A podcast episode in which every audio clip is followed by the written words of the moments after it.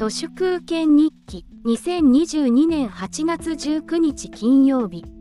2017年に安倍晋三が国難突破謎とほざいた解散総選挙で小池百合子が仕掛けた希望の党による訴状で萩生田光一はまたぞろ浪人かの危機感を持つに至ったと思われます。その時に小池が東京24区に送り込んだいわゆる資格は元祖美しすぎる市議元大阪府寝屋川市議の吉羽美香でしたけど彼女は今月新型コロナウイルスで業績が悪化した福祉施設などへの公的融資制度をめぐる詐欺容疑で逮捕されています。萩生田光一の選挙区は八王子であの辺は創価大学もあるし学会の強いエリアです。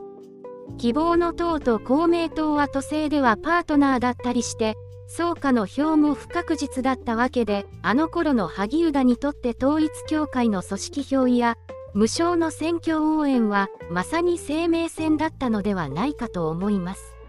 統一教会としても2017年の萩生田の絶対絶命の大ピンチに己の正体を隠してステルスで応援支援するわけもなく当然のことながら全力で支えることを萩生田に直接言っていたはずです。で、そのピンチをくぐり抜けた後は、2019年に文部科学大臣になって、当然のことながら、統一教会に何らかの恩返しをしたと考えるのが自然ですよね。アホなマスメディアや SNS では、萩生田光一はズブズブの統一教会信者だったのかなどと言われていますが、それは全然違います。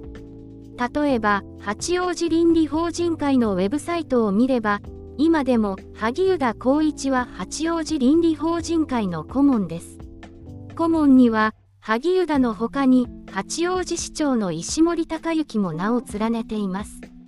自民党は、高知会が大企業、形成会が土建屋などの特定業界、清和会は文教団体との結びつきが強いと言われてますが、萩生田光一は、創価学会に依存できないがために、中小の宗教、非宗教問わず、カルトの組織票をきっちり積み上げざるを得なかった、そういう戦いをしてきたということだと思います。つまり、政治と宗教が問題なのではなく、組織票で自民党が勝ち続けている低い投票率が問題です。なぜ投票率が低いかといえば、自民党の支配下にマスメディアが完全に取り込まれているからです。おそらく政治と宗教というスコープでは、森掛桜と同じようにうやむやになると思います。朱子学カルトの気持ち悪さは、宗教か宗教ではないかは関係ありません。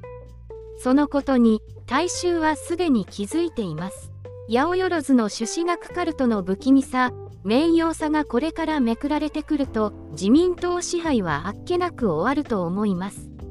この問題は気持ち悪さへの抵抗運動として来年の統一地方選まで長引きます。